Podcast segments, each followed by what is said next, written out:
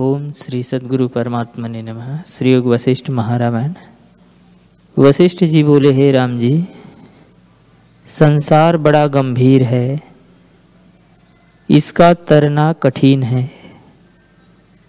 जिसको इसे तरने की इच्छा हो, उसका यह कर्तव्य है कि वेदांत का अध्ययन, प्रणव का जप और चित्त को स्थिर करे।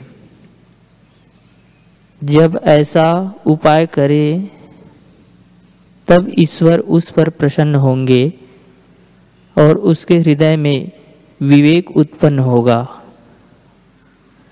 जिससे संसार असत्य प्रतीत होगा और संत जनों का संग प्राप्त होगा।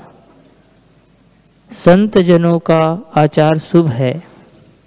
वे परम शांत, गंभीर अनुभव रूपी फल से युक्त वृक्ष हैं।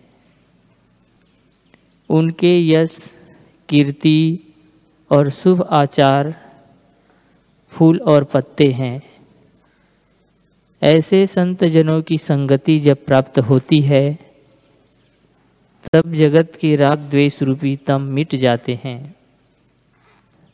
जैसे किसी मजूर के सिर पर बोझ हो और वह तपन से दुखी हो पर वृक्ष की शीतल छाया प्राप्त होने पर वह शीतल होता है, फल खाकर तृप्त होता है, और थकान का कष्ट दूर हो जाता है।